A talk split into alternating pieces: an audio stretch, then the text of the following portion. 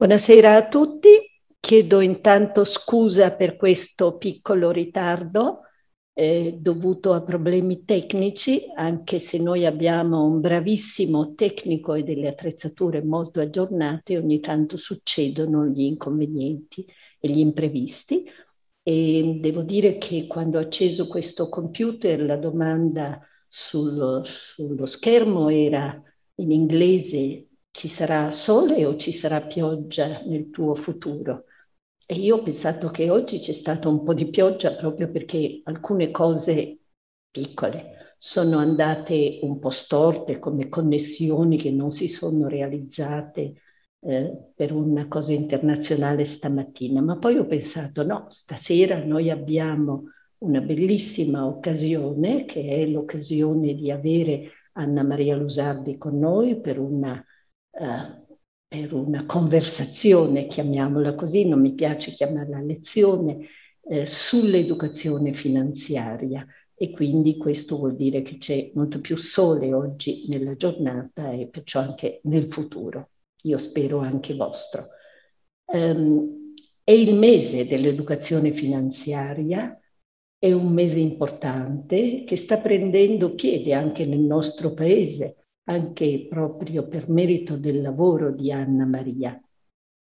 Il nostro centro, il CERP e il Collegio Carlo Alberto hanno, anzi direi che sono sempre più impegnati anche nella educazione finanziaria come, come attività, non soltanto dal punto di vista della ricerca, che è importantissima, ma anche come attività. E quindi in questo mese noi abbiamo fatto alcune iniziative, ehm, ne cito una in particolare con gli allievi del Collegio Carlo Alberto che hanno eh, dedicato a questo tema un incontro nel quale ponevano domande alla professoressa Giovanna Nicodano e a me. Credo che sia stato un incontro abbastanza seguito. Eh, sul coinvolgimento degli allievi in attività anche di um, divulgazione finanziaria nelle scuole, uh, anche guardando alle periferie dove forse ce n'è più bisogno, ci sono varie idee, vari programmi, in modo da farli diventare un po' ambasciatori dell'educazione finanziaria loro stessi. E domani noi avremo un workshop di tipo scientifico dove saranno presentati i risultati di ricerche e quindi noi speriamo di avere dato anche noi un contributo a questa importante iniziativa che è il mese dell'educazione finanziaria. Però devo dirvi due cose di Anna Maria Lusardi. Eh, immagino che tutti la conosciate anche perché è più presente oggi nelle, eh, anche nelle, sui quotidiani, nei social italiani, proprio per questa sua intensa attività. Però è giusto anche per quelli magari più giovani che la conoscono meno, perché Anna lavora eh, prevalentemente negli Stati Uniti, dire qualche cosa sul suo straordinario eh, curriculum. Eh, una delle cose importanti, se posso dire, è l'amicizia che ci lega da tanto tempo e di questo io sono particolarmente orgogliosa. Anche se Anna è lontana dall'Italia, ma non col cuore e sicuramente non con le sue attività, da molti anni, perché dopo la laurea in economia in Bocconi è partita per, eh, ha proseguito gli studi a Princeton, ha conseguito il dottorato di ricerca nel 91 ha cominciato la carriera a Dartmouth College e poi eh, dal 2010 è eh, alla George Washington che le ha dato il titolo di University Professor, quindi un titolo che è mh, anche più del nostro ordinariato, una cattedra importante e um, alla George Washington Anna Maria dirige il Global Financial Literacy Excellence Center, che è un, uh, un centro di ricerca che ha il focus, l'attività principale sulla educazione finanziaria e dove si svolge una intensa attività di ricerca. E a me fa particolarmente piacere di essere nel, nel comitato scientifico di questo centro. Eh, Anna ha lavorato moltissimo sulla ricerca, ma da molti anni ha eh, adottato questo tema della diffusione dell'educazione finanziaria come, direi, impegno sociale, anche al di là dell'impegno accademico. E l'impegno sociale è molto forte negli Stati Uniti, dove eh, comunque c'è molto da fare anche sulla inclusione finanziaria, per la quale l'educazione finanziaria di base è uno strumento essenziale, e molto anche nel nostro paese, ma più in generale in Europa, dove è spesso invitata e dove eh, fornisce non solo input di ricerca, ma svolge anche attività di promozione, quasi di supervisione, come all'Ocse, di programmi di educazione finanziaria. Hanno avuto tanti premi, non sto adesso a leggerli tutti, magari ce n'è uno di cui lei stessa vi parlerà dopo e che le è stato assegnato, mi hanno detto, proprio in questi giorni, quindi mi fa molto piacere che questo si aggiunga all'elenco e, e la ringrazio molto di essere qui con noi stasera e sono contenta che siate in molti collegati.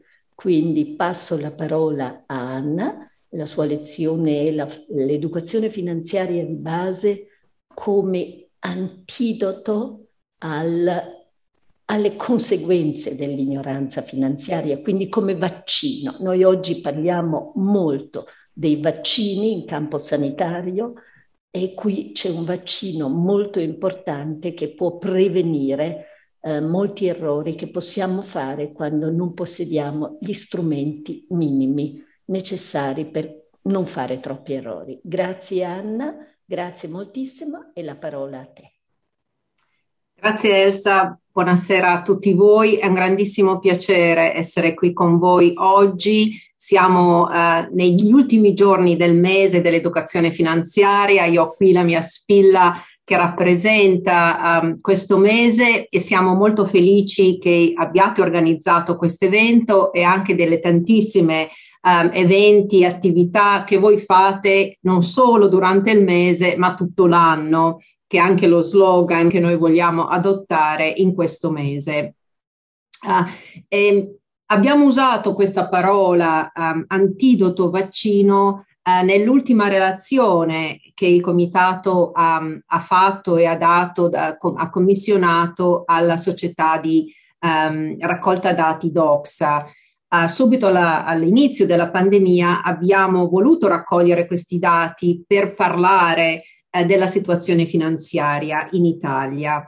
Eh, e oggi sono molto felice di poter darvi quasi un anticipo di questi dati, non sono ancora resi pubblici, ma voglio soprattutto utilizzare questi dati per parlare eh, della, del lavoro che sta facendo il comitato e soprattutto eh, per ringraziare tutti um, della, della collaborazione che abbiamo avuto in questi anni. Eh, c'è una parola, una frase che usano molto i politici americani um, e che secondo me è molto adatta. Uh, dicono sempre it takes a village. Um, ed è una parola per usare, ed era la parola che derivava it takes a village to educate a child. Um, e noi possiamo dire che ci vuole non solo un villaggio per educare un bambino, ma ci vuole tutto un paese per educare finanziariamente la sua popolazione. Non, po- non possiamo farcela noi, non possiamo farcela da soli, anche come comitato. E quindi um, il messaggio che abbiamo mandato di lavorare tutti insieme uh, è un messaggio che è stato raccolto da tanti, sicuramente dal, dalla, dall'Università di Torino, sicuramente da Elsa Fornero, sicuramente da tanti anche ricercatori e accademici dell'università, quindi sono particolarmente felice di essere qui oggi. Sono arrivata quasi in ritardo perché, come diceva prima Elsa, um, sono molto orgogliosa di avere ricevuto un premio da Fortune Italia um, relativamente a questo lavoro sull'educazione finanziaria e in particolare l'educazione finanziaria per le donne che è un tema uh, che ricorre molto anche nella relazione e di cui vorrei parlarvi oggi. Questo è il titolo di una relazione che noi metteremo a disposizione uh, fra qualche giorno.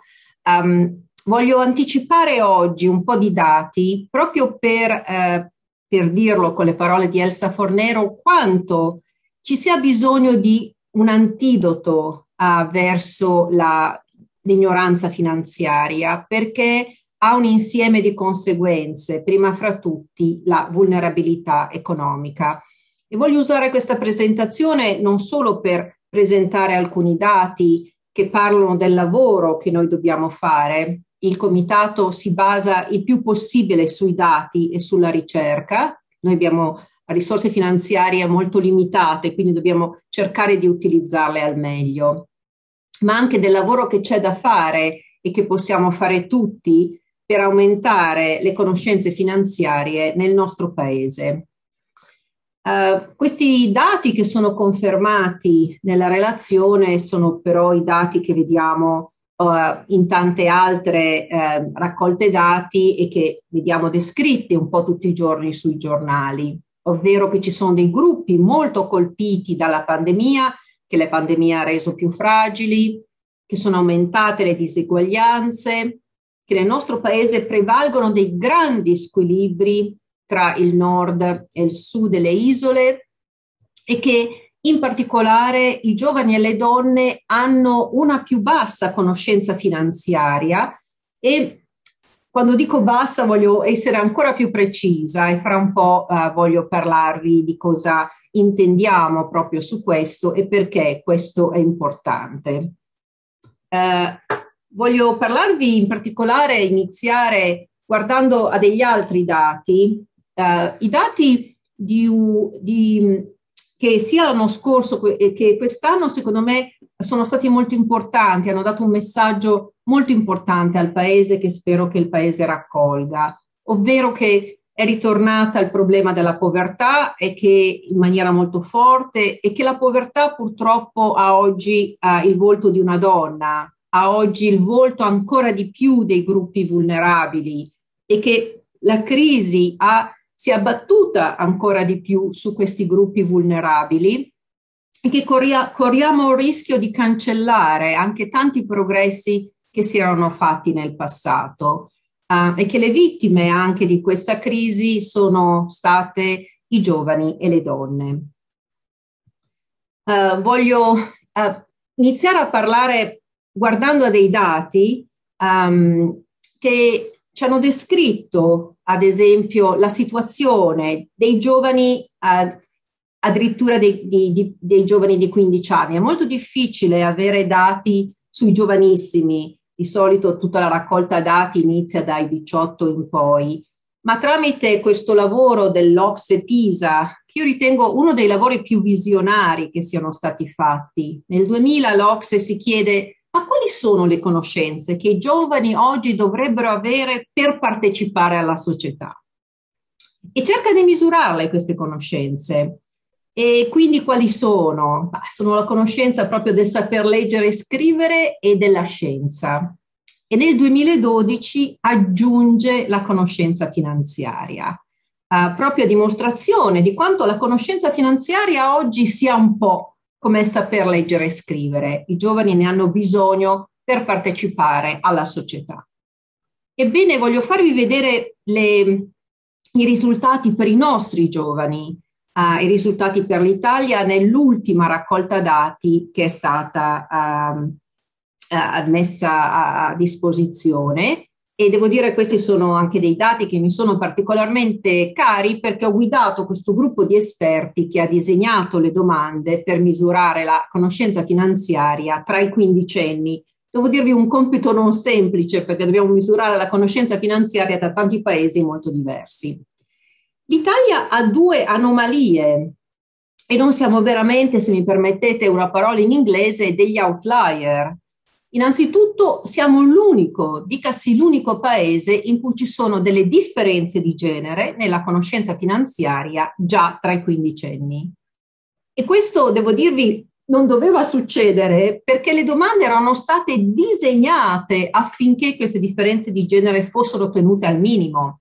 Ad esempio, un, una, una, metodologia che noi abbiamo scelto è di permettere ai giovani di parlare con le proprie parole, di, di scrivere le risposte con le proprie parole in modo da poter eh, sempre rispondere. Ecco, nonostante questo, eh, vediamo che le giovani in Italia in media sanno meno dei ragazzi quindi le donne sanno meno eh, dei, le ragazze sanno meno dei ragazzi e questo ci rende, diciamo, uh, eh, un paese diverso, almeno nelle medie, tra tutti gli altri paesi, inclusi addirittura i paesi dell'Europa dell'Est. L'altra cosa per cui siamo un outlier è eh, la bassa interesse, basso, la bassa propensione a parlare di soldi, Ecco che mentre la media europea, quasi la metà dei, dei quindicenni, ha un interesse a parlare di soldi, in Italia solo il 36%. E noi siamo proprio l'ultimo paese con questo interesse. Questo ve lo dico perché eh, per chi lavora nell'educazione finanziaria eh, si trovano delle sfide molto grandi eh, e da questo che anche dobbiamo par- partire, dobbiamo cercare di capire come riuscire a colmare questi divari. Uh, quando guardiamo gli adulti, purtroppo la situazione è la stessa. Ancora una volta, noi siamo il fanalino di coda, cioè siamo il paese tra questi paesi quasi in sostanza del G20, uh, dove la conoscenza, le competenze e le attitudini finanziarie uh, sono tra le peggiori. E ricordiamo che l'Italia è un paese del G7, ma purtroppo è questo um, eh, rispetto a un altro uh, raccolta dati a cui ha partecipato qui il mio centro, noi siamo uh, letteralmente quasi a, tre, a due passi dalla Banca Mondiale insieme a questo gruppo della Banca Mondiale abbiamo raccolto dati sulle conoscenze finanziarie in tutto il mondo, in ben più di 140 paesi, misurando le conoscenze finanziarie di base. In Italia solo il 37% delle persone ha queste conoscenze di base L'Italia è un paese del G7, ma neanche metà della popolazione ha queste conoscenze finanziarie di base. Ecco, riflettiamo su questo. E un'altra anomalia, un altro aspetto, io credo drammatico di queste statistiche, è che le differenze di genere in Italia rispetto al mondo sono tre volte la media mondiale. Ecco, è su questa base che voglio raccontarvi adesso della nuova raccolta dati che il comitato ha fatto in collaborazione con la DOXA. Allo scoppiare della pandemia, lo scorso anno abbiamo commissionato subito uno studio su quello che abbiamo cercato di, di chiamare o cercato di misurare la fragilità, la resilienza finanziaria delle famiglie italiane. E quest'anno Abbiamo rifatto questo studio seguendo le stesse famiglie nel tempo um, e cercando di capire come è cambiata la situazione, chiaramente con un grande focus su quei temi di interesse, chiaramente del comitato, incluse le conoscenze finanziarie. è un grande campione, eh, voglio essere un po' più precisa perché spero che se tra di voi ci sono dei ricercatori o delle persone interessate ai dati, ecco, spero che eh, si possano utilizzare, spero che ci sia interesse ad utilizzarli. Un campione molto grande, un campione rappresentativo, i dati sono stati raccolti tra il maggio e il giugno del 2020 e quest'anno ancora tra il maggio e il giugno del 2021. Sono dati panel, questo è importantissimo, come sapete, per la ricerca. Eh, ci permette di fare molto, ma molto di più nel campo uh, accademico. Quindi uh, spero ci sia un grande interesse e uh, abbiamo fatto questa raccolta dati perché ci sono delle domande che non sono presenti in tante altre raccolte dati uh, che sono fatte in Italia. Quindi questo ci permette di essere più precisi nel nostro lavoro, di capire bene chi sono ad esempio i gruppi più vulnerabili. Infatti nella nuova uh, questionario di quest'anno ci sono anche più dati molto importanti per noi anche su questi temi nuovi di cui parlerò uh, fra un po' e vi ricordo che il nostro interesse non è solo per l'educazione finanziaria, ma anche per quella previdenziale e assicurativa. Quindi ancora una volta spero che ci sia interesse tra, tra anche che ci segue oggi ad utilizzare questi dati. E voglio sottolineare infatti le novità di questo questionario, tante nuove domande per quanto riguarda le conoscenze previdenziali e assicurative. Eh, abbiamo parlato anche, guardato alla digitalizzazione, questo sarebbe stato inevitabile dato um, il fatto che tutti abbiamo dovuto adesso uh, usare la tecnologia e abbiamo anche guardato a temi riguardo alla sostenibilità la finanza sostenibile, gli investimenti ESG. Um, ehm, quindi tante domande nuove e, e, tanti dati nuovi che possiamo utilizzare.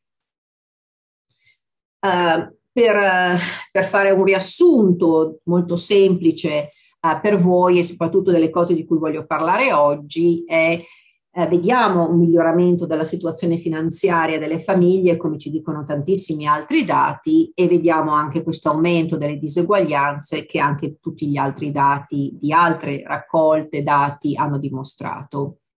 E soprattutto vediamo le difficoltà di questi due gruppi così importanti per il nostro paese, i giovani e le donne.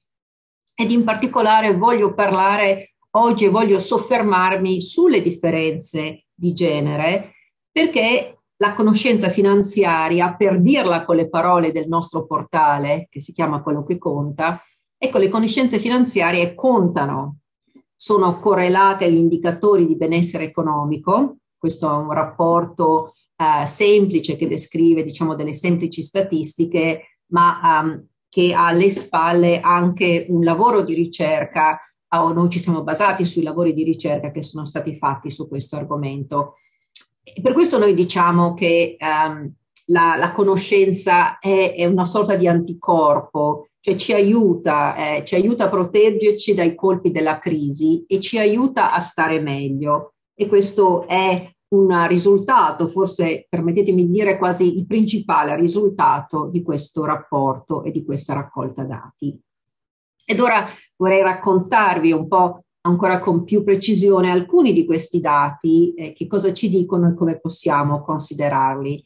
E, ehm, e voglio utilizzare poi un po' del, della, di questa presentazione anche per parlarvi del lavoro del comitato, in che modo utilizza i dati e in che modo speriamo di poter costruire proprio questi anticorpi per aiutare tutte le persone nel nostro paese, ma in particolare i gruppi più fragili. La novità di questo anno è che noi abbiamo aggiunto le Big Three. Se conoscete le Big Three, sono queste tre domande di conoscenza finanziaria che più o meno si sono state poste in tutto il mondo. Um, perché le abbiamo aggiunte? Perché così possiamo fare dei confronti internazionali e capire ancora una volta come l'Italia si posiziona rispetto ad altri paesi. L'ultima, diciamo, confronto internazionale di qualche anno fa, quindi piuttosto utile farlo. Ma l'altra cosa è che sono domande abbastanza semplici e quindi sono le domande di base, quindi possiamo capire ma quanto le persone sanno di questi argomenti di base. E, eh, magari lascio un attimo eh, il tempo di poter leggere queste domande, ma come vedete qui si stanno facendo domande del tipo ma sei capace di fare un calcolo come il 2%? Sai che se c'è l'inflazione il tuo potere d'acquisto diminuisce nel tempo? sai che eh, se investi in un'azione invece che in tante hai più rischio e che è meglio non mettere tutte le uova in un paniere?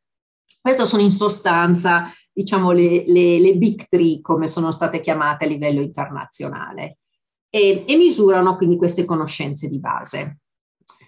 Allora, cosa succede quando andiamo a vedere i risultati? Eh, rivediamo quello che abbiamo visto eh, nelle altre purtroppo, purtroppo raccolte dati. Cioè le, le persone che sanno di meno su queste conoscenze di base sono le donne, sono i giovani, sono chi abita nel sud o nelle isole e sono chi ha un basso titolo di studio.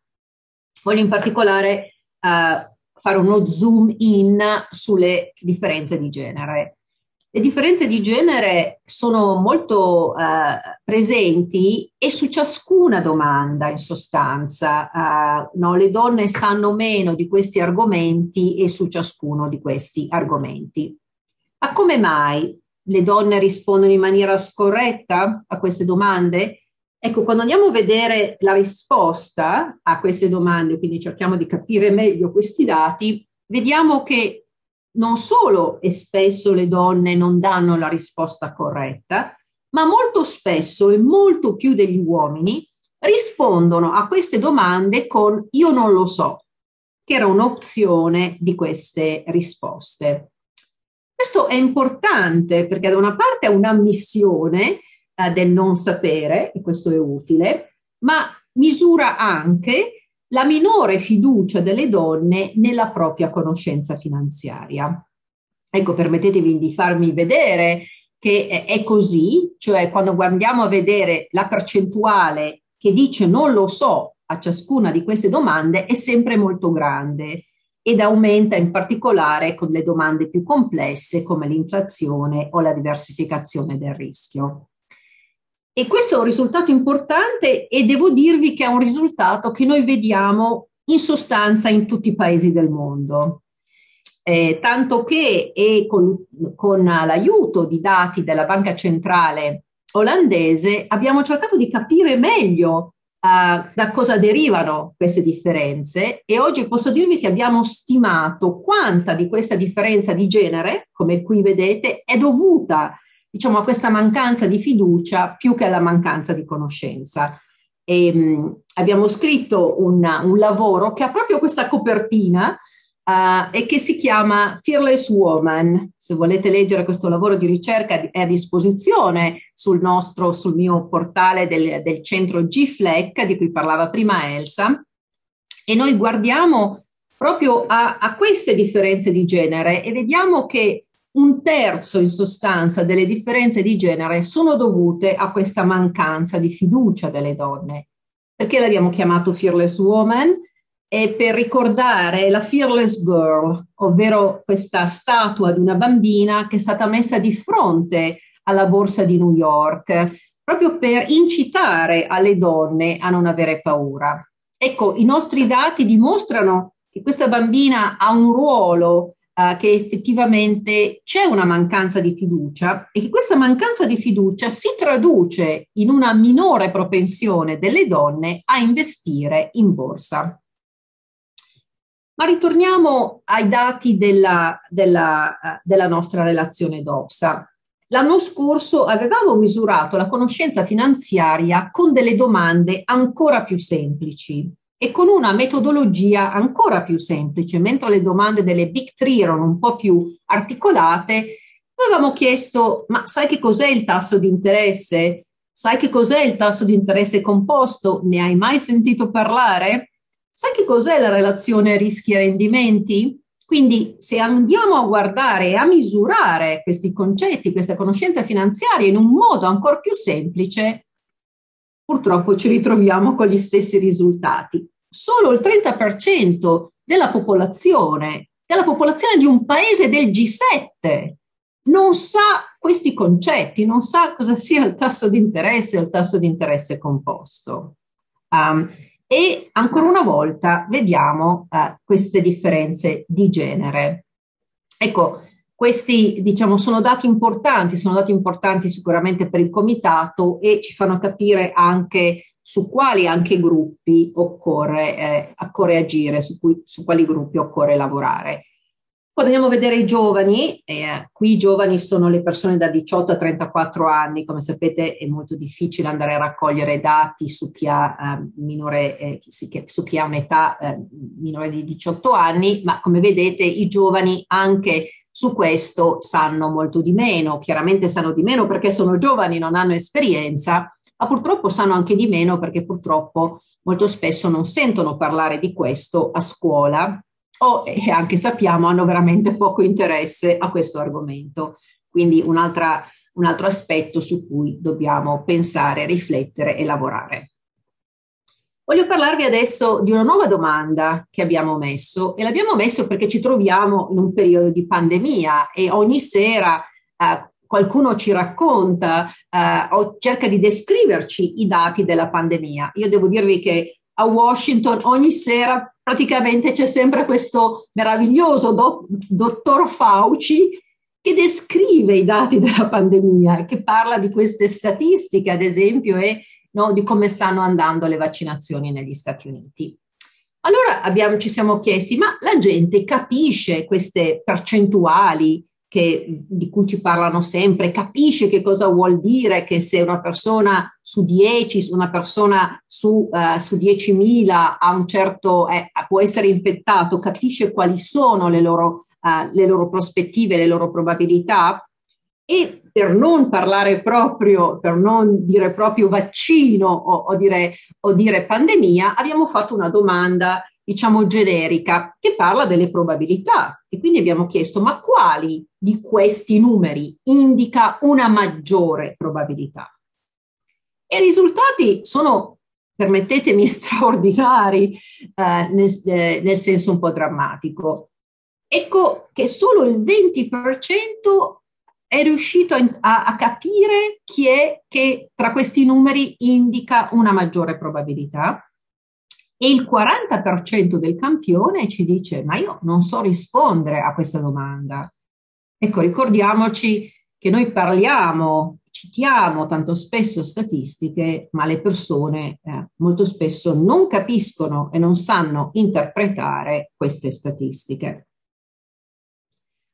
Uh, torniamo adesso però a indicatori di benessere economico. L'anno scorso abbiamo usato una frase, abbiamo usato una misura um, della situazione finanziaria delle famiglie uh, riferendoci ad una domanda che era stata utilizzata, che è stata utilizzata anche a livello internazionale per misurare quella che è la fragilità finanziaria. Ecco, vi posso dire che in questa raccolta dati, in questa survey, noi non abbiamo, non chiediamo quasi mai valori su, ad esempio, la ricchezza, il debito, il risparmio, eh, però usiamo degli indicatori che sono molto, molto correlati con, con, diciamo, la ricchezza e il risparmio, con i valori della ricchezza e del risparmio. E questa domanda, che ha una molto precisa formulazione, è in realtà molto in grado di misurare proprio la fragilità delle persone, ovvero di misurare se le persone sono in grado di far fronte a uno shock di media entità.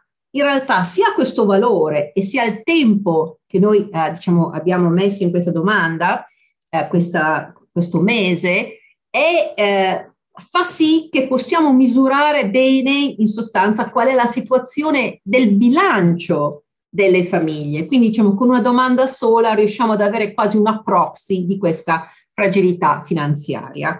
Quindi vi, vi leggo vi ripeto la domanda è se dovesse presentarsi una necessità imprevista, quanto ti senti sicuro di poter rimediare 2.000 euro entro un mese per farvi fronte? Non voglio annoiarvi con la metodologia, forse come, come accademica sono l'unica persona un po' appassionata di, di raccolta dati e di metodologia, però qua ci sono quattro aspetti di questa domanda. Uno, la necessità. Noi stiamo guardando se la gente, se la vita a volte delle persone non è deragliata quasi da questi imprevisti. Non chiediamo se hanno i soldi, ma quanto si sentono sicuri. Quindi guardiamo anche le opinioni delle persone e la loro sicurezza riguardo a questo, perché eh, non sempre c'è certezza. E noi diciamo la parola rimediare, quindi eh, lasciamo a tutte le possibilità, quindi non chiediamo sai risparmi, ma potresti, um, potresti lavorare di più, potresti chiedere a qualcuno, in che modo potresti far fronte a questa spesa, una spesa di 2.000 euro, quindi qualcosa che è quasi diciamo un po' più della, del, del, salario mensile di una persona e dandogli un, un, orizzonte temporale di un mese, quindi non è se ce lo fai oggi. Eh, e c'è la possibilità di scegliere tra queste quattro uh, possibilità. Ecco, vi posso dire che eh, questa è una domanda che nasce, nacque nel, nel 2009 di fronte alla grande crisi finanziaria che colpì gli Stati Uniti e che eh, è riuscita proprio a misurare bene con questa sua semplicità la situazione finanziaria delle famiglie. Ed infatti è una domanda che è stata utilizzata anche dal regolatore dei mercati finanziari negli Stati Uniti, la FINRA Investor Education Foundation, e sono felice di essere tra il gruppo di accademici che li aiuta a disegnare queste domande, proprio per misurare la, la fragilità finanziaria vediamo, e, e vediamo come la misura bene. Allora, andiamo a vedere cosa succede in Italia quando abbiamo chiesto questa domanda. Eh, vediamo che, come ci aspettiamo, rispetto all'anno scorso, questa domanda era presente anche nel 2020, le famiglie italiane sono un po' meno fragili, ma uh, ci sono grandissime diversità nella uh, fragilità finanziaria. Ecco, come vedete, questa è una tabella che deriva direttamente dal rapporto. L'anno scorso il 30% delle famiglie, ricordiamo, non sarebbe riuscito a rimediare i 2.000 euro entro un mese. Uh, quindi a dimostrazione di quanto uh, anche uh, non solo uno shock così grande, ma anche uno shock medio potrebbe influire um, sulle famiglie e anche sul loro benessere finanziario e la, la situazione ecco, migliora un po' uh, rispetto a, all'anno scorso. C'è sempre una buona percentuale di famiglie che è, è fragile finanziariamente, ma eh, la, la percentuale non è alta come nell'anno scorso. Ma quando andiamo a vedere chi sono le famiglie più fragili, ecco che ritornano le statistiche di che i gruppi di cui vi parlavo prima, le donne sono molto più fragili, i giovani sono molto più fragili, le generazioni di mezzo, uh, chi vive nel sud e nelle isole e chi ha un basso livello di educazione. E, ehm, e quindi dobbiamo anche, eh, pensando proprio alla, strategia, eh, pensare a quali sono, cercare di essere anche un po' più precisi negli obiettivi per poter rafforzare uh, le, i gruppi e anche diciamo, la ripresa nel nostro paese. Perché abbiamo dato questo titolo? Perché è un antidoto la conoscenza finanziaria. Eh, nel rapporto ci sono tantissimi indicatori di benessere economico, uno è la fragilità finanziaria, un altro è l'ansia finanziaria. Abbiamo chiesto proprio alle persone quanta, uh, quanta difficoltà hanno, quanta ansia sentono a parlare ad esempio delle proprie finanze. Abbiamo chiesto della loro capacità di risparmiare, abbiamo chiesto della difficoltà di arrivare a fine mese e vediamo questa fortissima correlazione con la conoscenza finanziaria. Io parlo di correlazione perché questo è un rapporto semplice che, che va a guardare soltanto delle medie, ma abbiamo fatto degli studi, in particolare sui dati dello scorso anno, che andava proprio a vedere che la conoscenza è in realtà un importante strumento per raggiungere questo benessere economico e anche quando si, ten- si, tiene in considerazione il reddito, l'educazione, la situazione diciamo demografica delle famiglie, ecco che anche chi ha basso reddito, anche chi ha bassa educazione, quando c'è una maggiore conoscenza finanziaria, ecco che le persone fanno un po' meglio. Ed infatti una cosa che noi abbiamo visto e, e che abbiamo anche poi um, scritto e, e, e le ricerche lo hanno confermato è che la conoscenza finanziaria durante la crisi si è rivelata uno scudo, ha, ha, protetto un po' meglio, quindi chi aveva conoscenza finanziaria si è protetto un po' meglio dai colpi della crisi. Ed è per questo che abbiamo voluto intitolare questo rapporto il secondo anno un po' nello stesso modo. Eh, la conoscenza finanziaria ci aiuta, ci aiuta a navigare uh, in particolare il mare quando è in tempesta. Eh, I dati sono a disposizione di tutti, i nuovi dati saranno disponibili probabilmente la prossima settimana, quelli dello scorso anno sono già a disposizione sul nostro portale, il portale del comitato che si chiama quello che conta.gov.it. E negli ultimi, ecco, spero dieci minuti a, che ho a disposizione, voglio parlarvi un, un po' di più del lavoro del comitato, eh, chi siamo, che cosa facciamo, in particolare perché eh, raccogliamo dati, che cosa ci aiutano a fare questi dati, che cosa ci hanno aiutato a fare. Innanzitutto, come ho detto prima, il comitato si basa su dati, sulla ricerca e abbiamo addirittura dei quaderni di ricerca sul nostro portale, ma non perché siamo un centro di ricerca, perché vogliamo mettere qui tutta la ricerca che viene fatta su questo. Al contrario, noi mettiamo qui il lavoro che ci ha influenzato, il lavoro eh, che ci ha dato dei buoni strumenti per fare eh, bene il nostro lavoro. eh, noi non siamo più bravi degli altri, abbiamo poche risorse e vogliamo utilizzarle al meglio. Um, e vogliamo dare questo segnale uh, di quanto sia importante avere i dati e la ricerca per guidare il nostro lavoro. E sono felice di dirvi che tra i due quaderni di ricerca ultimi che abbiamo pubblicato sul portale sono proprio dei quaderni di ricerca di ricercatori dell'Università di Torino. Quindi grazie del lavoro che state facendo, eh, noi leggiamo tutto quello che viene pubblicato, tutto quello che viene scritto, eh, perché ci aiuta a fare meglio il nostro lavoro. Uh, e voglio in particolare parlare adesso uh, delle iniziative che sono state fatte dal comitato proprio per far sì che le persone abbiano più antidoti per, uh, per, per preoccuparsi di questa crisi.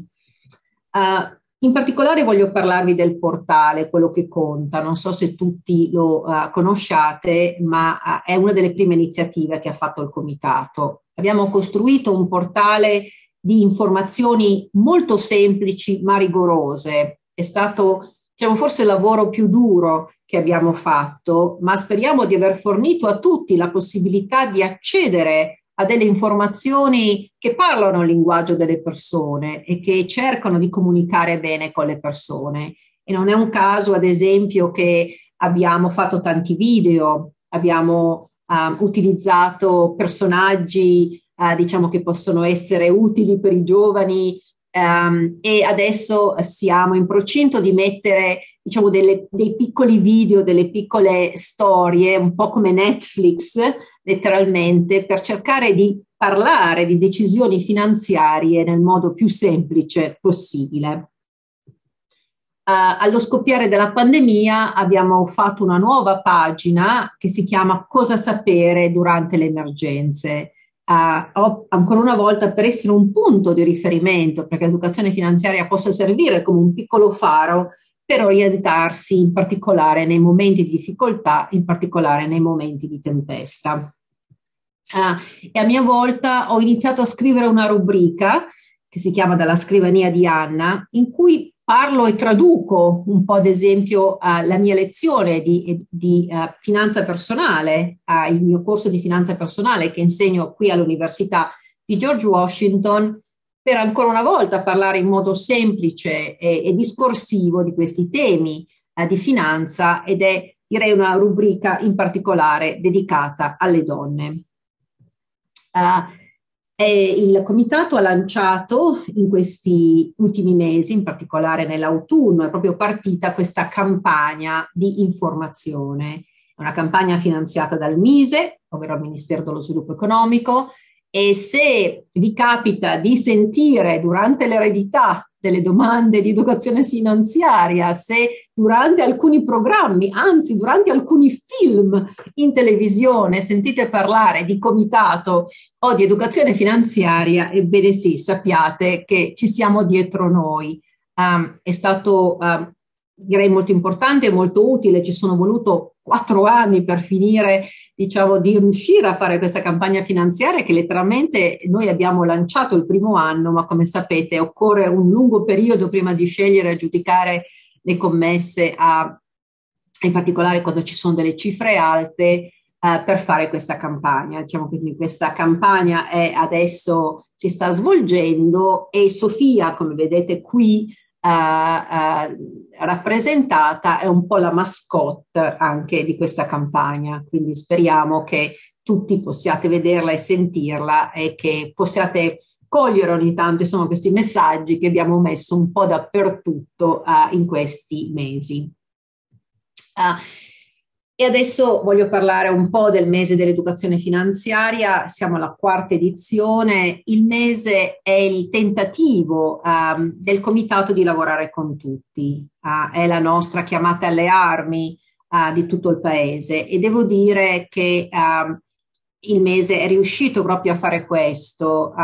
tantissimi eventi sono stati messi sul portale, questi eventi sono molto cresciuti nel tempo, siamo partiti da 300 eventi alla prima edizione, che erano tantissimi, e siamo arrivati a più di 700 eventi questo anno, distribuiti tra l'altro in tutta Italia e coprono in particolare questi gruppi. Noi infatti abbiamo dedicato questo mese ai giovani e alle donne. Non è possibile parlarvi di tutti gli eventi, ma si è parlato molto di donne di vulnerabilità, grazie a que- anche a questa occasione di poterne parlare oggi e si è fatto molto per i giovani e devo dire c'è stato un grande contributo anche delle università. Grazie perché noi crediamo che le università eh, giochino un ruolo fondamentale nella crescita delle conoscenze finanziarie e quindi siamo molto felici di questa grande collaborazione eh, con le università. E durante gli anni abbiamo cercato di raccogliere le iniziative, in particolare durante il mese, che erano più scalabili, eh, che si potevano anche fare in tantissimi altri posti, ad esempio, o, e soprattutto anche durante l'anno. Le abbiamo raccolte, le abbiamo messe sul nostro portale in quello che abbiamo chiamato il laboratorio delle idee. Devo dire che il mese vuole trasformare l'Italia in un laboratorio di educazione finanziaria. Ci siamo sicuramente riusciti, nel senso che le iniziative che sono state fatte sono straordinarie, molte hanno un grandissimo livello di creatività e ci hanno insegnato soprattutto a come fare bene, come fare anche in modo diverso e più vicino alle persone dei progetti di educazione finanziaria. E ne voglio accennare a due perché non ho molto tempo. Innanzitutto, eh, perché abbiamo lanciato il mese e perché il mese è ottobre? Ma ci siamo ispirati al fatto che ottobre è anche il mese della prevenzione del tumore al seno ed infatti il primo mese è stato lanciato insieme a Come in Italia, eh, che fa un grandissimo lavoro di prevenzione per le donne. E anche noi crediamo che la prevenzione sia meglio della cura quando si parla di decisioni finanziarie e quindi stiamo utilizzando un po' le loro strategie e il fatto che come tutto il mese dedicato alla salute, eh, anche eh, tutto il mese di ottobre può essere proprio dedicato alla salute finanziaria. Un altro progetto che ci è piaciuto molto sia a noi, ma devo dire anche al Financial Times, che lo ha messo sue, nei suoi articoli uh, ultimamente, è un progetto che è stato fatto in questo piccolo comune di Paglieta, a dimostrazione che l'educazione finanziaria si può fare dappertutto, che la creatività esiste ovunque e la volontà di fare delle cose interessanti è davvero distribuita ovunque. Ecco, in questo, in questo piccolo paesino in provincia di Chieti, Uh, gli insegnanti hanno, hanno messo diciamo, gli studenti al centro dell'educazione finanziaria, o meglio, hanno detto a loro di diventare gli insegnanti di educazione finanziaria. In che senso? Nel senso di riportare questi concetti ai loro genitori, ma addirittura hanno fatto educazione finanziaria nella sala comunale uh, con il sindaco e con gli altri cittadini. Uh, proprio eh, diciamo invertendo quindi questo ruolo da, da, uh, da studenti eh, sono diventati loro stessi professori. E devo dire che l'anno dopo incuriosita da, questo, eh, da questa iniziativa sono andata a Paglieta quindi um, hanno potuto fare lezioni di educazione finanziaria anche a me. E ultimamente questi studenti hanno, si sono messi a coltivare un orto eh, proprio per capire bene come si crea reddito e soprattutto come funzionano anche poi i prezzi e i mercati. Infatti non solo coltivano questo orto, queste sono le foto messe dal Financial Times che è andato a Paglieta a parlare con gli studenti, e perché quindi capire bene questo processo del mercato. Ed ultimamente con l'aiuto della scuola e degli insegnanti questi studenti hanno comperato l'orto facendo un prestito dalla banca locale. Ecco, io sono convinta che tra questi studenti e queste studentesse ci sarà un giorno un grande imprenditore. Uh, voglio soltanto adesso parlare molto brevemente eh, di, di, questa bella collaborazione eh, con le università. Noi speriamo, uh, anche facendoci appe- facendo appello alla terza missione dell'università, che si possono ad esempio insegnare anche agli studenti all'università io insegno, come vi dicevo, finanza personale dal 2012 qua alla George Washington University e spero che anche tante università in Italia comincino ad insegnare questi corsi. Per far questo e perché ci sia educazione finanziaria a partire dalle scuole, noi abbiamo disegnato delle linee guida per l'educazione finanziaria nelle scuole. Cosa abbiamo fatto? Seguendo le indicazioni dell'Ocse, abbiamo in sostanza indicato quali dovrebbero essere i temi da trattare nella scuola quando si fa educazione finanziaria. E eh, ci siamo riferiti alla scuola già dalle elementari um, e eh, diciamo fino alle scuole del secondo ciclo. Uh, e speriamo, adesso abbiamo messo a disposizione anche dei materiali per fare questo e speriamo, visto che l'educazione civica è diventata una materia obbligatoria, che l'educazione finanziaria possa inserirsi nell'educazione civica. Abbiamo chiesto a, alla, agli italiani se, cre- sono favorevoli a queste iniziative e uh, quest'anno ci hanno detto che l'88% è favorevole ad iniziative nelle scuole.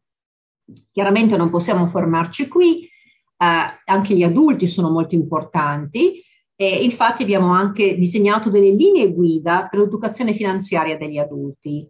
Ad esempio si potrebbe fare educazione finanziaria sui posti di lavoro oppure anche nei centri diciamo, di educazione per gli, gli, gli adulti.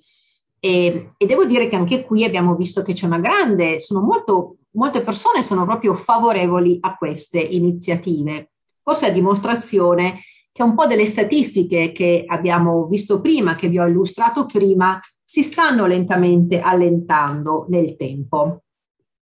Uh, in conclusione, um, noi crediamo chiaramente che bisogna investire nell'educazione finanziaria, in particolare in un paese G7, del G7 che ha così poca conoscenza finanziaria. Queste statistiche non sono il nostro destino, non lo devono essere e per farlo occorre una ripresa inclusiva in cui i gruppi più vulnerabili eh, diciamo, possono eh, accedere all'educazione finanziaria e crediamo che sia particolarmente importante investire proprio su questi gruppi più, più vulnerabili. Io dico sempre che la crisi ci dà una opportunità di reimmaginare il nostro futuro e non possiamo tornare al normale prima della pandemia perché quel normale non andava già bene e soprattutto che non possiamo continuare con i piccoli passi, perché i piccoli passi ci lascerebbero solo indietro. Dobbiamo fare un balzo in avanti ed è anche questo grazie alle raccomandazioni, ad esempio, che fa l'Ocse a tutti i paesi. Voglio concludere eh, adesso, diciamo, con le parole eh, di tre leader eh, che sono stati che sono e sono stati particolarmente visionari. Il primo è, eh, sono le parole del nostro presidente Mattarella, che proprio durante la giornata mondiale del risparmio, nel suo breve, uh, nella sua breve presentazione, nel suo breve uh, messaggio a, a, ai partecipanti della giornata mondiale del risparmio ha proprio parlato di educazione finanziaria. E noi siamo grati a questo straordinario presidente che dice che la capacità di scelte consapevoli e coerenti in materia di risparmio è fondamentale e che la promozione dell'educazione finanziaria è uno strumento aggiuntivo per la protezione del risparmio con ricadute positive per i singoli e la collettività. Ecco, direi che uh, le parole del Presidente no, riassumono molto bene quello che eh, possiamo fare e possiamo fare tutti insieme. Ma voglio parlare anche di due altri, um, altre frasi, di due altri leader molto importanti. Uh, la prima frase si riferisce ai giovani e al fatto che questa, questa mancanza di investimenti sui giovani, il fatto che una larga fetta di giovani non abbia un ruolo preciso nella società, che non stia acquisendo le competenze, rappresenta un, ro- un grosso rischio per la coesione sociale, per la fiducia nelle istituzioni e anche un danno per le prospettive di crescita del nostro paese. E, e, un altro leader ci ha parlato della promozione dell'educazione finanziaria non solo nelle scuole ma anche tra gli adulti, perché sono uno strumento imprescindibile di cittadinanza. Sono le parole di Mario Draghi ed Elsa Fornero. Grazie mille. Grazie Anna, questo eh, beh, è anche bello questo finale, devo dire che eh, imprevisto. Eh, avete, credo, tutti apprezzato la passione eh, con la quale Anna parla di educazione finanziaria e questo è quello che ha sempre caratterizzato, insieme ad una conoscenza approfondita e approfondita in modo metodologicamente rigoroso, quindi secondo i canoni della scienza, eh, della conoscenza che ha caratterizzato Anna, però accanto a questa c'è sempre stata la passione. Io questa l'ho sempre vista, testimoniata e vi posso dire che lei ci ha creduto anche quando, per esempio in Italia, molti dicevano intanto educazione finanziaria, perché dobbiamo pensare a questo? Ci sono molte cose che i cittadini non sanno che vengono molto prima. In qualche caso c'era anche un, un pregiudizio aperto, una diffidenza nei confronti della eh, dell'impegno per l'educazione finanziaria di base. Eh, c'erano incomprensioni, si pensava educazione finanziaria per il mondo della finanza, nei confronti del quale si ha sempre molta diffidenza, non come gestione dei propri problemi nel corso della vita. Ma ho sempre visto in Anna eh, diciamo, la capacità di superare queste diffidenze, questi pregiudizi, da un lato portando risultati scientifici e dall'altro con la forza di chi ci crede, della persuasione, della, eh, direi proprio della convinzione che si tratti di un obiettivo importante per la società nel suo insieme, quindi per il progresso del paese.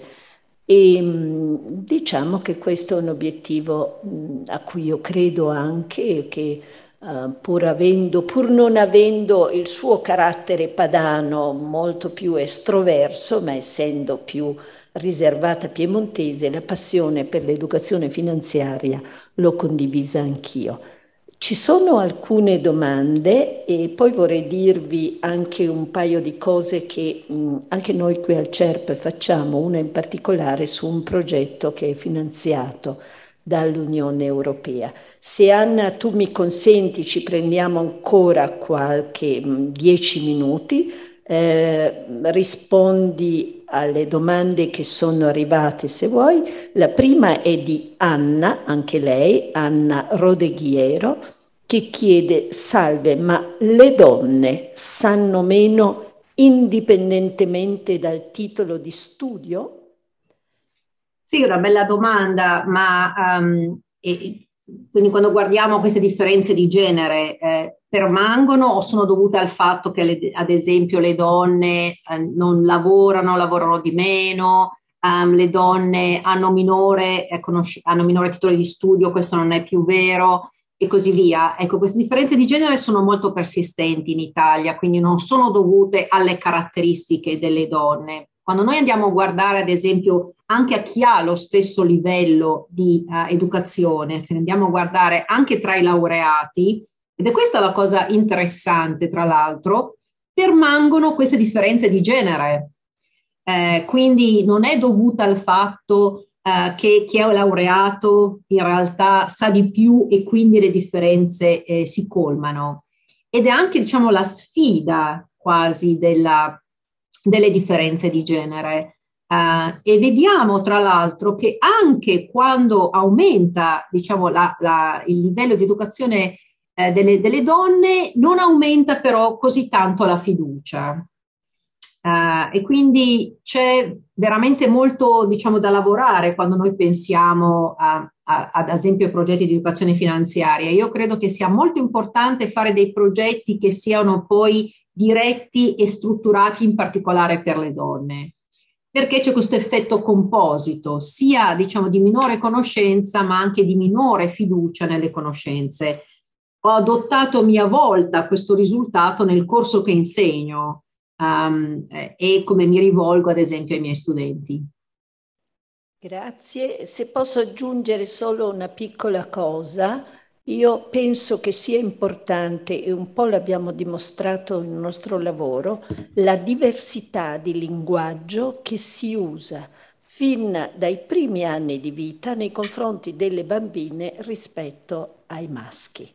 E questo crea un tipo di eh, come dire, consapevolezza diversa rispetto ai problemi eh, che hanno a che vedere con la gestione anche di piccole somme, che hanno a che vedere con eh, il fatto che normalmente è il padre quello che porta a casa più eh, un reddito più alto e quindi è lui ancora spesso nel linguaggio il capofamiglia da cui dipendono le decisioni della famiglia.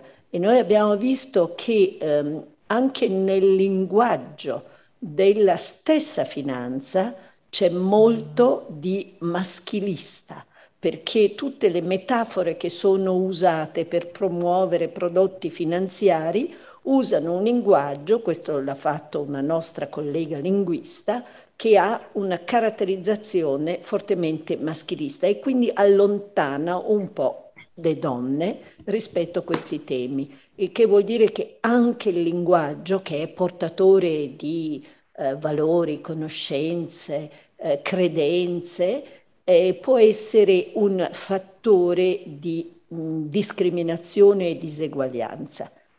Eh, se posso andare avanti, allora eh, ci sono. Maurizio Riva che chiede come si spiega che a un'alta conoscenza finanziaria corrisponda un'alta difficoltà a far fronte a una spesa imprevista di 2.000 euro. Forse chi è più fragile è più informato. Lo stesso Um, Maurizio Riva dice sempre che abbia letto bene il grafico che è passato velocemente, quindi dice può darsi che non abbia ben Sì, eh, purtroppo allora l'ho fatto vedere troppo velocemente questo grafico, avrei dovuto soffermarmi in particolare su questa caratteristica. No, il grafico dice la cosa opposta, um, ovvero chi ha bassa conoscenza finanziaria ha molta più probabilità ad essere fragile finanziariamente ed era per questo che noi dicevamo che la conoscenza finanziaria è utile e combatte, diciamo, la fragilità finanziaria. E questo guardando sia gli indicatori di fragilità, ma anche agli altri indicatori. Eh, chi ha minore conoscenze finanziarie ha meno difficoltà, uh, a, a, chi ha minore conoscenze finanziarie ha più difficoltà ad arrivare alla fine del mese, ha più ansia finanziaria, um, risparmia di meno. Quindi eh, le minori conoscenze finanziarie sono tutte collegate a minore benessere economico. Mi scuso di aver fatto forse eh,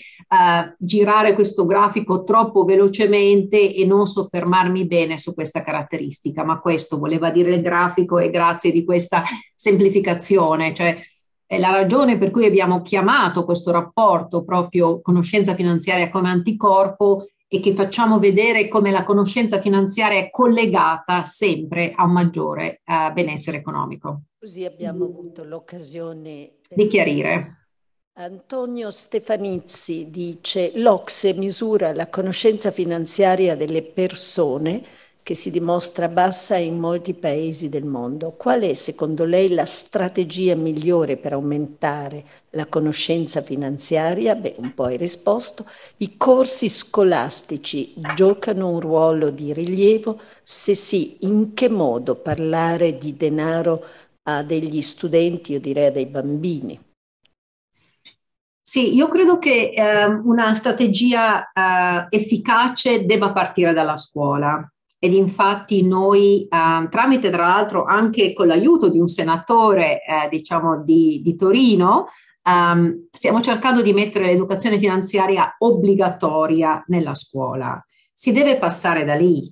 Uh, e tra l'altro metterla obbligatoria nella scuola fa sì che non soltanto i giovani la imparino in maniera rigorosa, ma la possano trasmettere anche ai genitori, un po' come abbiamo visto nell'esempio di Paglieta.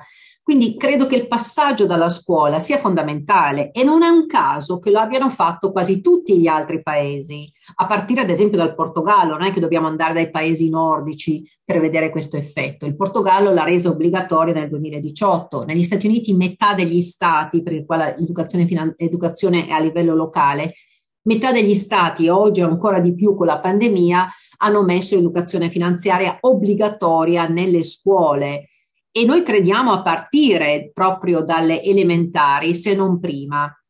Ecco come fare a parlare di soldi e di finanza. Le linee guida eh, lo hanno indicato abbiamo costruito anche dei materiali per parlare bene eh, di questo argomento in modo appropriato per le diverse classi di età dei giovani. Una cosa che voglio dirvi anche a livello, diciamo, informale è che ho intervistato molte persone che sono state persone che sono persone di grande successo, ad esempio nella finanza. E mi ha colpito che c'è sempre, quasi sempre, un riferimento alla loro esperienza di bambini rispetto alla finanza. E voglio raccontarvi brevemente questa esperienza di un uomo straordinario che è stato il, il, diciamo, l'advisor del presidente Obama un uomo afroamericano che oggi dirige uno dei più grandi uh, fondi di investimento che lui fondò. E lui ci disse che uh, un, a Natale, quando era, quando era piccolo, il padre gli regalò delle azioni invece di fargli dei regali di giocattoli. E questo suscitò in lui, che era una persona di una classe media, uh, un grande interesse un interesse che poi si è eh, ripercosso nelle, nei suoi studi, perché lui eh, che studiò a Princeton eh, si interessò molto di economia e fondò giovanissimo questo fondo comune di investimento che si chiama Ariel Investment e che oggi è un grandissimo fondo.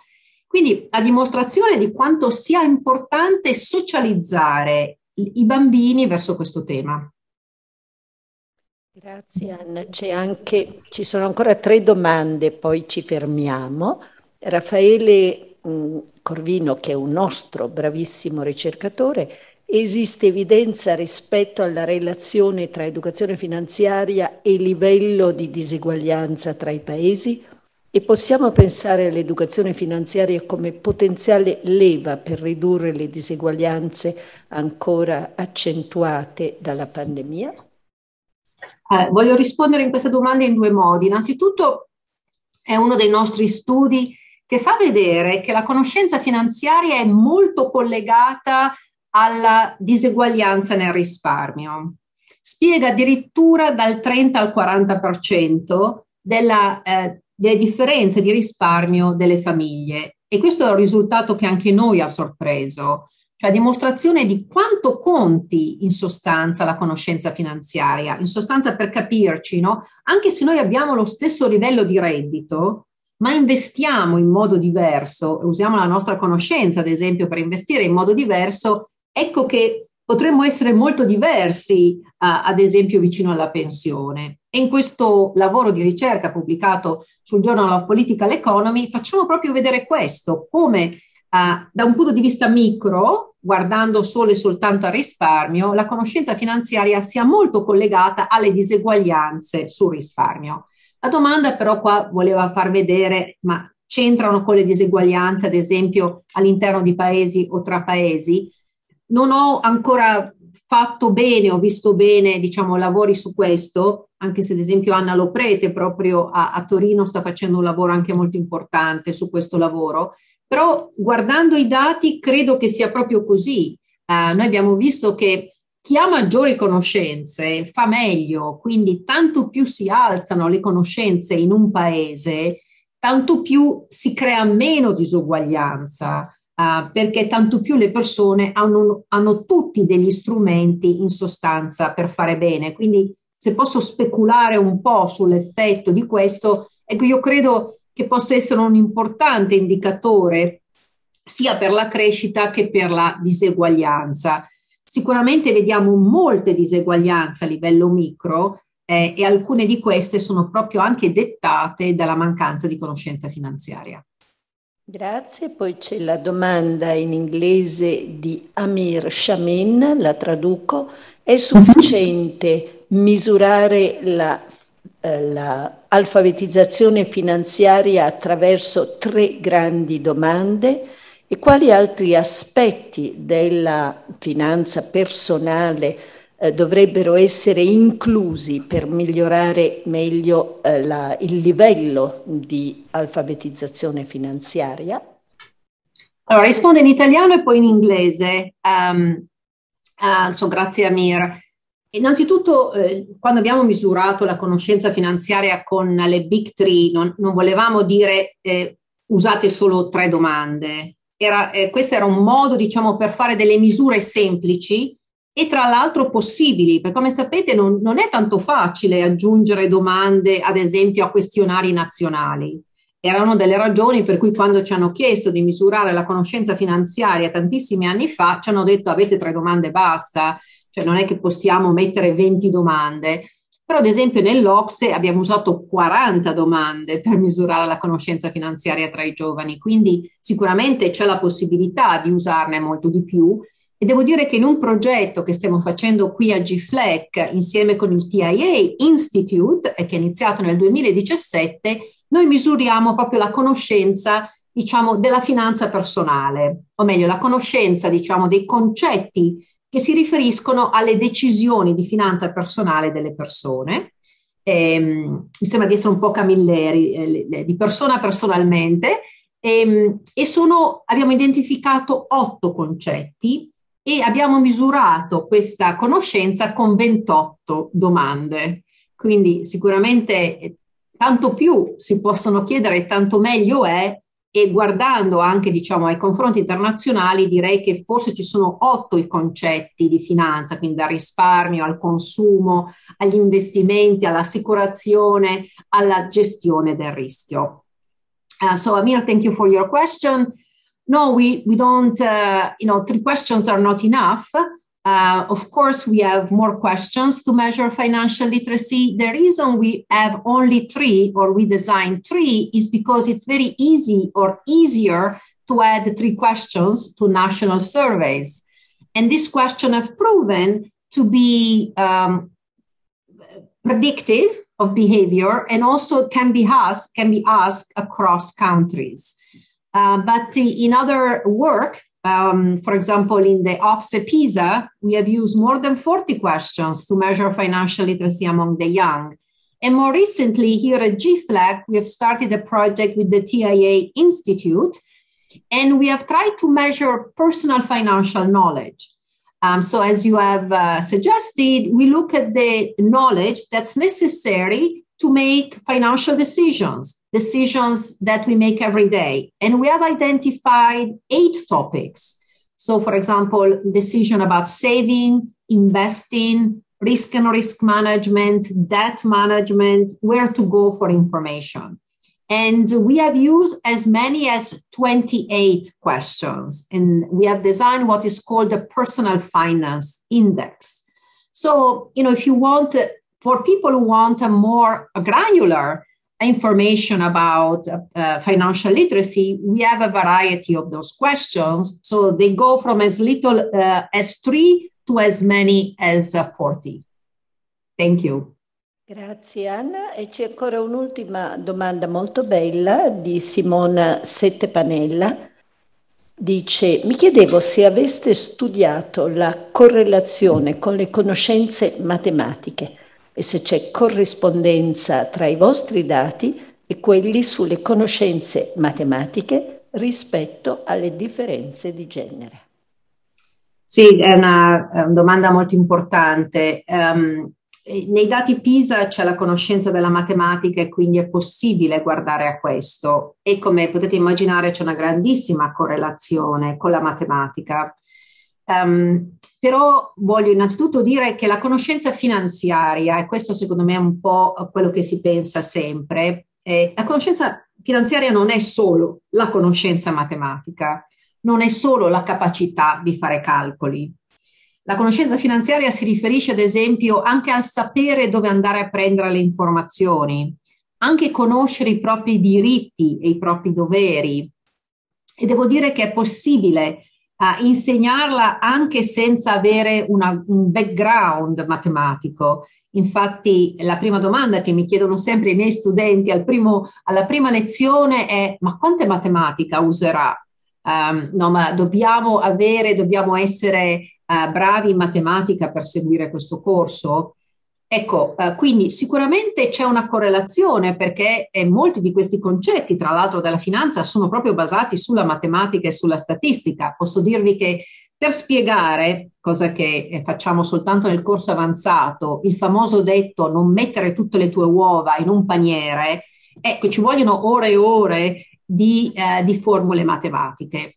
Detto questo, però, ci sono anche altri modi per insegnarlo e chi conosce di più la matematica eh, sicuramente eh, avrà più facilità a capire questi concetti, eh, però non sono la stessa cosa. E soprattutto anche se noi facessimo meglio in matematica, e devo dire che non è che siamo bravissimi in questo, e purtroppo in particolare le ragazze che ancora una volta non sembrano dimostrare insomma, questa differenza di genere, ecco che colmare il divario della matematica non colmerebbe il divario sulle conoscenze finanziarie.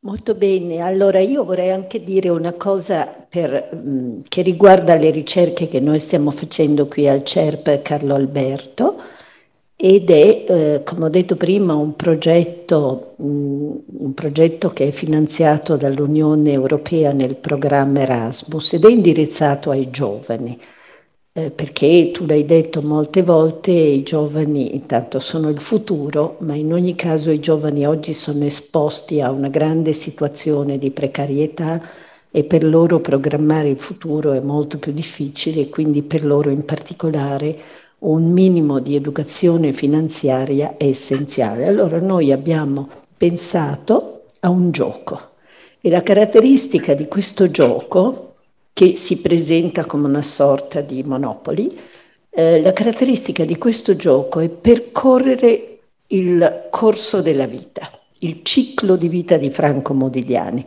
E noi ci domandiamo, punti nodali in questo ciclo di vita, quali sono le conoscenze minime che una persona dovrebbe avere per commettere meno errori e i nostri cinque punti nodali sono la scelta se continuare a studiare oppure cercare un lavoro. Il secondo è quando sei, diciamo, occupato e hai un reddito, quanto di questo reddito consumare e risparmiare e se hai risparmio come più o meno investirlo, impiegarlo. La terza è compro la casa avendo già un po' alle spalle il risparmio, oppure l'affitto. E il quarto è eh, quello del pensionamento.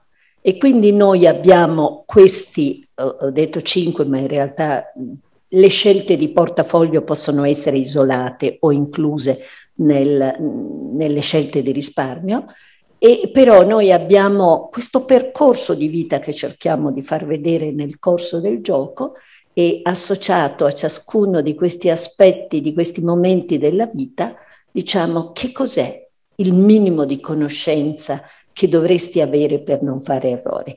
È un progetto impegnativo, Anna è, eh, diciamo così, nel nostro comitato scientifico anche per questo progetto e speriamo di riuscire a fare qualcosa che possa interessare i giovani.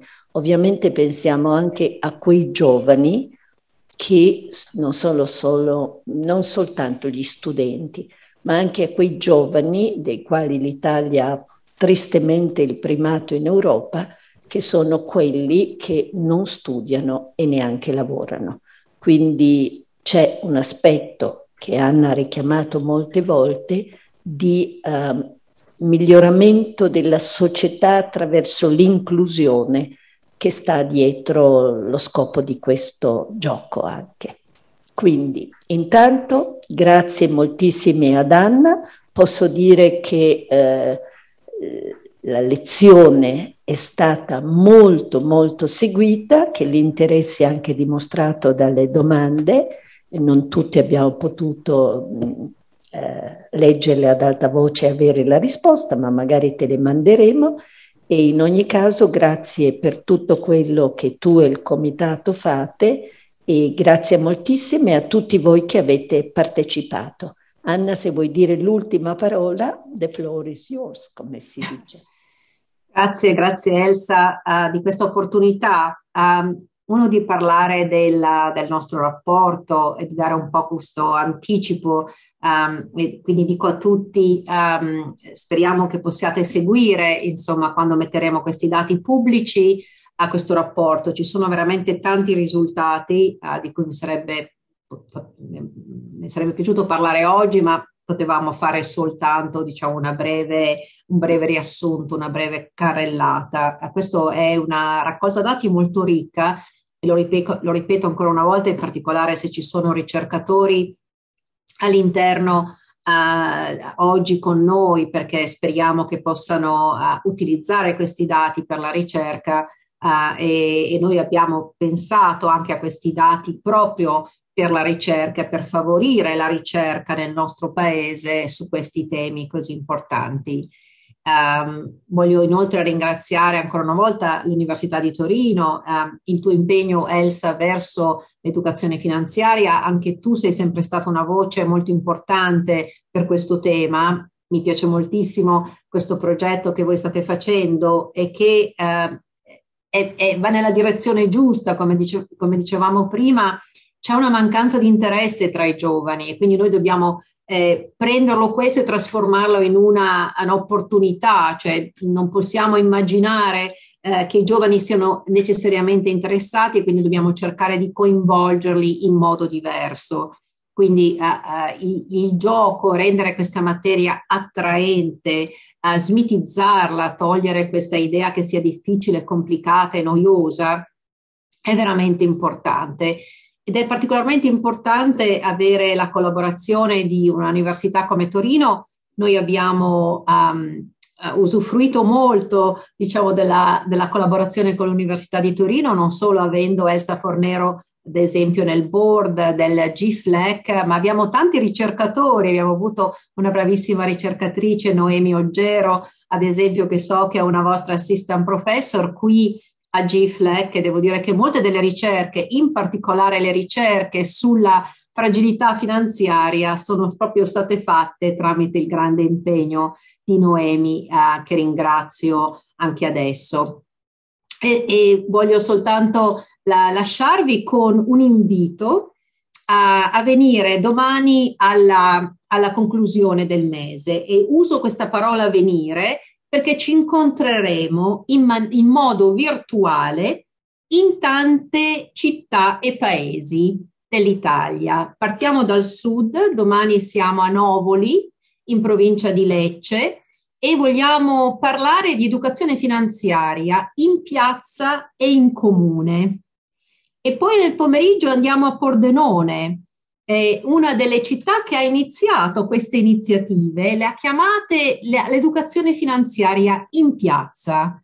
Um, ci ricorda un po', devo dire, il, um, il, uh, il Festival dell'Economia di Trento e, e noi vogliamo che questo festival dell'educazione finanziaria sia in tutte le parti, eh, spero anche a Torino. no, devo correggerti perché adesso il Festival dell'Economia sarà a Torino. A Torino, sì, sì, sì. L'anno prossimo, oggi è ufficiale, dall'anno prossimo il Festival dell'Economia, diciamo così, targato Boeri la terza, si svolgerà a Torino, quindi questa è anche una notizia. Allora io mh, innanzitutto oltre a complimentarmi con Torino, Spero che questo festival dell'economia diventi anche un festival dell'educazione finanziaria. Però ecco, noi non vogliamo concentrarci su una sola città, vogliamo, e lo, faccia, lo faremo domani, lanciare innanzitutto un messaggio di, um, no, per tutte le città e anche per tutti i paesi, per tutti i piccoli borghi, a parlare di questo argomento, a parlarne in piazza, a parlarne insieme. Noi con questo um, soltanto entrando nelle case delle persone e sedendoci con loro eh, possiamo eh, cambiare le statistiche di questo paese. Le statistiche che ci vede, come dicevo prima, no, al fanalino di coda, quindi occorre veramente uno sforzo collettivo. E voglio anche dirvi che poi nel pomeriggio in due piccoli paesi si parlerà di educazione finanziaria nelle cantine. E devo dirvi che anche a Pordenone si parla molto spesso di educazione e di tanti argomenti nelle piazze. Ecco, eh, tu dicevi, uh, no, io sono uh, piacentina, voglio chiudere proprio con questo. Um, fra, sarà un grande piacere, anche se parteciperò solo virtualmente, domani pomeriggio parlare di educazione finanziaria con un buon bicchiere di vino. Grazie a tutti. Grazie Anna, grazie a tutti e comunque il nostro eh, workshop domani ci sarà per quelli che vogliono le cose più di ricerca, ci saremo anche noi. Grazie, buona serata a tutti, grazie moltissime Anna e tantissimi auguri e complimenti anche per il nuovo premio. Grazie, grazie a voi.